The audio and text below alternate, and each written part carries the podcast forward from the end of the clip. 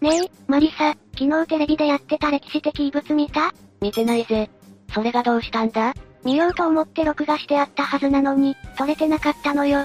意外と真面目なものを見るんだな。うるさいわね、気になったのよ。じゃあ代わりに私が、発見者も怯えた歴史的遺物を6つ紹介してやるぜ。それじゃあ、ゆっくりしていってね。1、仏像の中のミイラ。まずは、仏像の中のミイラだな。なんか怖いタイトルね。仏像を CT スキャンしたら中からミイラが現れた、と世界中で話題を呼んだんだ。なななにこれ。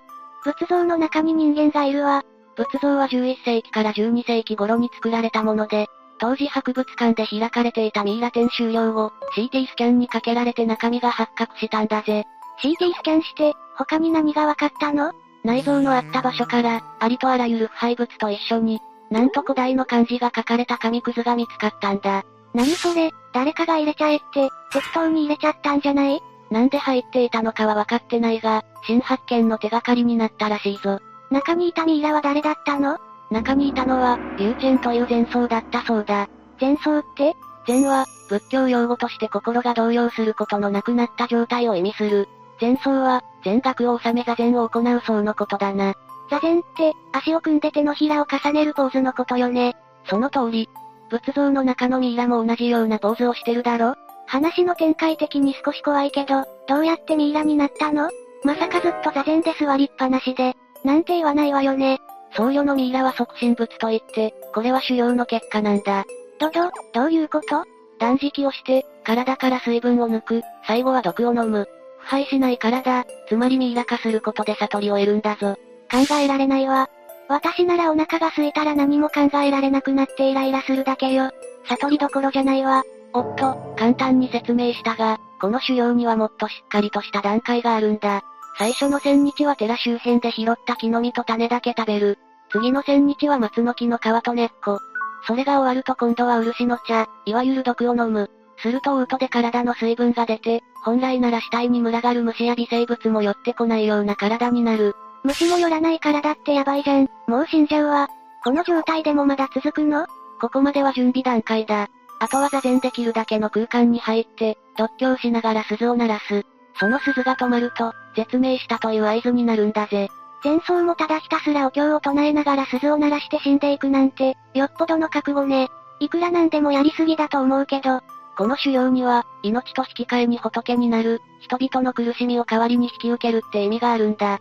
永遠の悟りに達し、輪廻転生から抜け出した証が促進物なんだぜ。生きたまま仏になるってことね。今じゃ信じられない。それが今回発見された仏像の中に入ったミイラだったのね。ああ。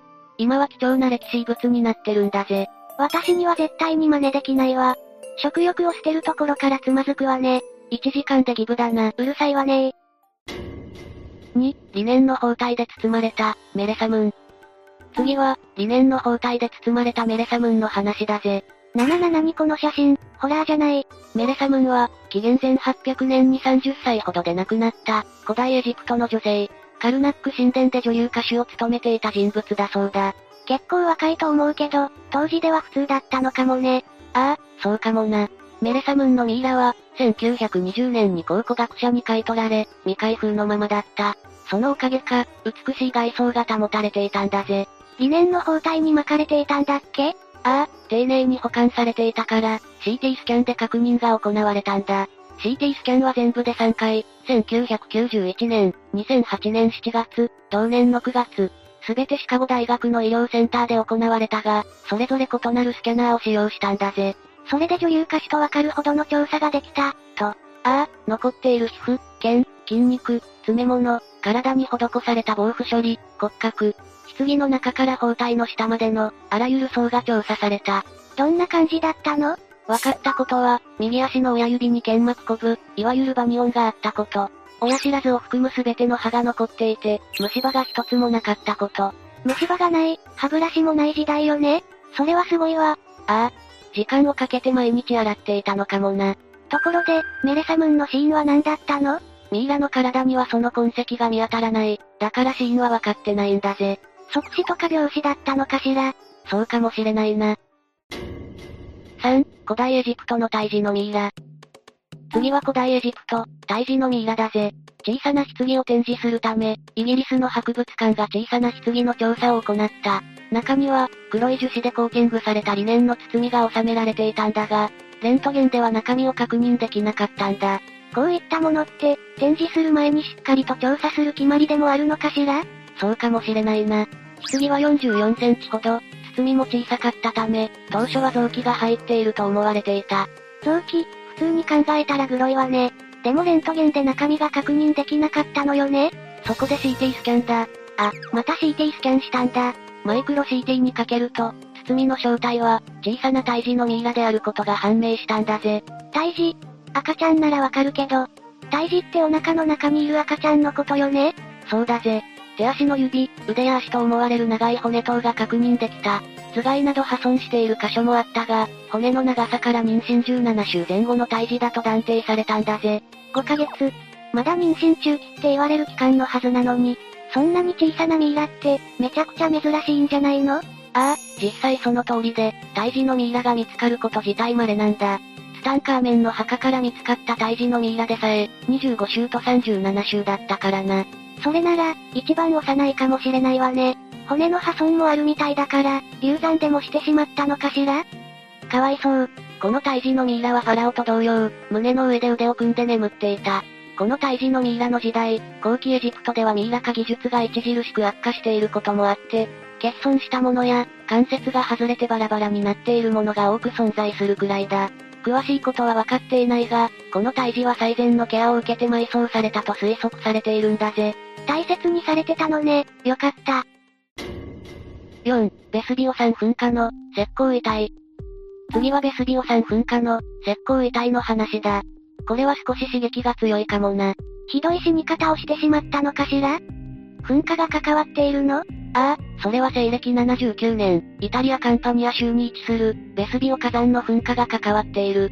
古代ローマ時代、中でも火山の噴火から避難しようとしていた、男性二人の遺体を紹介しよう。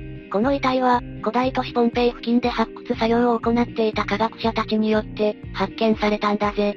噴火に巻き込まれた人がいたのねそうなんだ。この噴火は大規模で、周辺に住んでいる人々は巻き込まれてしまっている。噴火に巻き込まれて死んでいくって、熱くて苦しそう。この大規模な噴火の被害についてだが、まず、火山から大量の軽石と火山灰が降り注いだ。この軽石と火山灰は、20時間ほど降り続けたんだと。まるで地獄。まだまだ、こんなもんじゃないぜ。20時間後、火山からの噴出物が闇、今のうちにと、逃げようとした人もいただろうが、そこからが本当の地獄だった。え？ベスビオ火山が再び活発化、今度は凄まじい火砕流が発生したんだぜ。火砕流って何？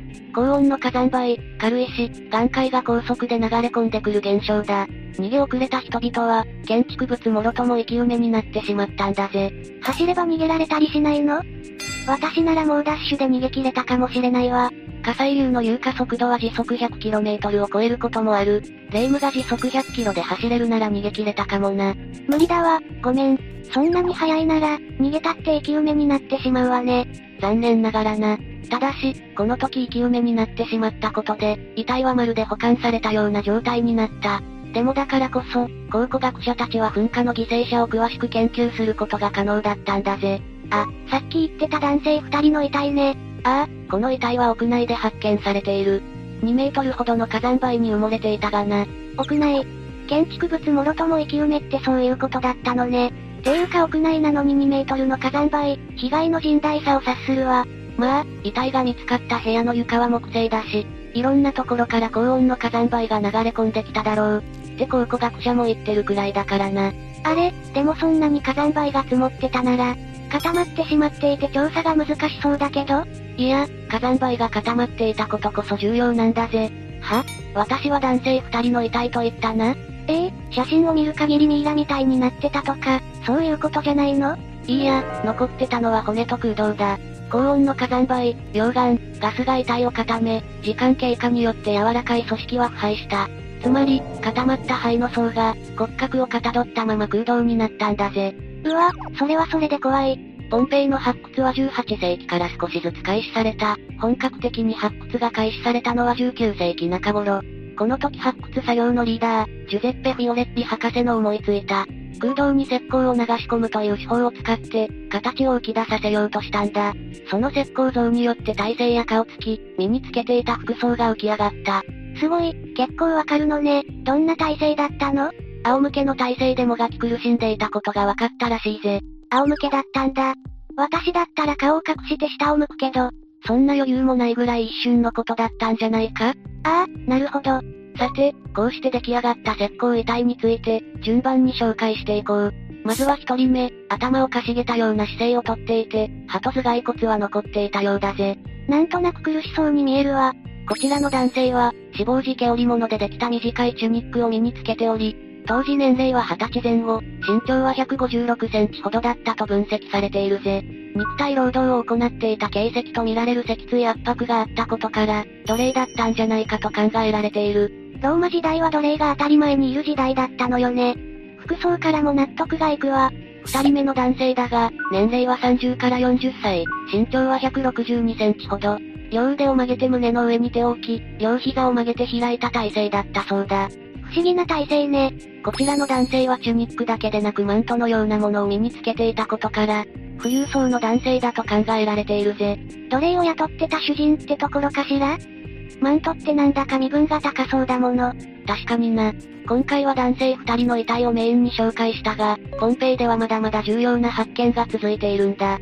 石膏遺体だって、他にもたくさん存在する。例えば？赤ん坊を抱えた母親、小さな子供。人間だけじゃなく、馬や犬の石膏遺体もある。それだけじゃない。近隣地域では、噴火の際に犠牲者の脳が溶けて、組織がガラス化した証拠が見つかったり、復元を進めたことで、ポンペイ人は虫歯の人がいないことが分かったりと、とにかく考古学的に超重要な場所なんだぜ。ちょっと怖い話だったけど、多くの謎が眠っていて、少しずつ解明されてるなんて、うずうずしちゃう内容だったわ。5、ジムー王国の生贄。次は、ジムー王国の生贄の話だぜ。生贄の話？人類史上最も大規模とも言われている、子供の集団生贄だ。人類史上最も大規模って、そんなのどこで起こったっていうの？生贄の儀式に関する証拠が発見されたのは、ペルーの北部沿岸地域。時は550年ほど前に遡る。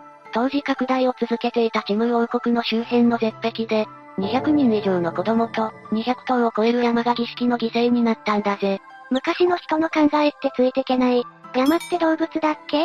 ああ、山は南アメリカのアンデス地方に多く住む動物で、姿はラクダに似ているな。ただ、背中にコブはなく、平らな背で、全身が毛で覆われているのが特徴だぜ。私、動物園でラクダに唾を吐かれて以来、あまり好きになれないの。にしても犠牲になった証拠って、やっぱり骨？その通り、ペルー北部に位置するチャンチャン遺跡、そこから8キロほど離れた丘、パンパラクルスで続々と発掘されているんだぜ。発掘されているってことは今でも？ああ、きっかけは地元住民の、砂丘で人骨が露出しているという一言だった。初めて骨が発見されたのは2011年、そこから調査が続けられ、子供や山の遺骨がどんどん見つかっていったというわけさ。意外と最近の話なのね。気になっていたのだけど、生贄にされたのは何歳くらいの子供たちだったの？おおよそ5歳から14歳まで、中でも7歳前後の遺骨が多く発見されているらしいぜ。かわいそうに。知っても到底理解はできないだろうけど、やっぱり神に対する生贄だったりするの？生贄って聞くとそう思うよな。霊夢の言う通りで、神に捧げられたと考えられているぞ。中には位の高い子供もいたみたいで、どれも海の方向に向けて埋葬されていたんだと。なんで海の方向なの？大量の遺骨が発見された場所は遺跡が近いって言ったろ？このチャンチャン遺跡は、もともとインカ帝国より古い歴史を持つチムー王国の首都だったとされている。そこに住む人々はエルニーニョを恐れていたんだ。エルニーニョって、海の怪物とか？アニメの見過ぎだな。エルニーニョは水温の低いペルー海域に赤道方向からの暖流が流れ込む現象のことで、その暖流のせいで積乱雲が発生するんだ。積乱雲って、確か豪雨を発生させるわよね？ああ、海水温度の上昇、積乱雲のもたらす豪雨によって、土砂流入が発生。沿岸から魚がいなくなってしまうなど、漁業に深刻な被害を与えたほどだ。もしかして、それで大切な子供を生贄に？ああ、それでエルニーニョが静まるのを期待したんじゃないか？当時の人たちは、大切なものを捧げるからこそ、神に願いを聞いてもらえると考えたんだろうぜ。そんなことしたって自然はどうにもならないわ。霊夢の言う通り、生贄を捧げても、神は答えてくれなかった。実際、エルニーニョによる豪雨によって、ジムー王国の首都は壊滅状態に陥る。さらにそこへインカ帝国が侵攻、王国は滅亡へと向かっていったんだぜ。逆に神様を怒らせてしまったんじゃないかしら。自分たちの生活のために誰かを生贄にするなんて、恐ろしい考えよ。そうだな。ちなみにこのちゃんちゃん遺跡地帯は、ペルー古代文明における、海辺に栄えたユニークな都市として世界遺産に登録されたんだ。今後の調査によって、新たな真実が明らかになるかもしれないから注目しときたいところだぜ。もっと多くの遺骨が見つかったりして。やだ怖い。6、カロリング町の壺の中身。最後はカロリング町の壺の中身について、2014年、スコットランドにて、バイキングの秘蔵品が発掘された。これは金属探知機愛好家が発見したものだ。金属探知機愛好家？面白いわね、そんな人いるんだ。バイキングの秘蔵品って、お宝か何か？ああ、いろんな国の文化が伺えるような、100点以上の貴重品が発掘されたぞ。貴重品、純金、銀の装飾、ガラス玉。金属探知機愛好家は、この瞬間のために毎日宝探ししているのかしら？そうかもしれないな。それから、その時見つかったのはただの貴重品だけじゃない。さらに調査を進めると、まるで封印するかのように蓋がされた壺が発見されたんだぜ。おお、この壺は様式や装飾から、西暦700年後期から900年の間に作られた、カロリング朝のものだと判明した。カロリング朝って西ヨーロッパに存在したフランク王国の第二王朝。現在のドイツ、フランス、イタリアの原型と言われているぞ。わ、めちゃくちゃ価値がありそう。それで、見つかった壺の話だったわよねああ、この壺は銅の腐食によって緑色に変色していた。変色していい味を出してる感じね。蓋を開けるときはさぞドキドキしたでしょう。いや、ただでさえ腐食してるんだ。開けて中身が壊れてしまったら、そう考えた考古学者たちは、CT スキャンにかけて調査することにしたんだ。困った時の CT スキャン、ハラハラドキドキが楽しいのに。CT スキャンの結果、透かし細工のブローチ、銀のブローチが4つ、金塊、金メッキされた象牙の玉が入っていることが分かった。それぞれ布のようなものに保護されているから、大切に保管されていたことが伝わってくるな。本当に宝箱じゃないの私も明日から金属探知機愛好家になるわ。生きてるうちに宝物が見つかるといいな。夢を壊さないでよね。というわけで今日は、歴史的な遺物を6つ紹介してきたぞ。テレビは見逃したけど、マリサの話が聞けてよかったわ。ベスビオ山噴火の石膏遺体と、ジムー王国の生贄は少し刺激が強かったわね。昔に比べて今は生きやすい世の中になったな。生贄になんかなりたくないもの。私は金属探知機愛好家になるわ。やめてくれ。お願いだから普通に生活してくれよ。余計なお世話よ。というわけで、今日の動画はここまで。動画が面白かったら、高評価とチャンネル登録よろしくお願いします。最後までご視聴いただきありがとうございました。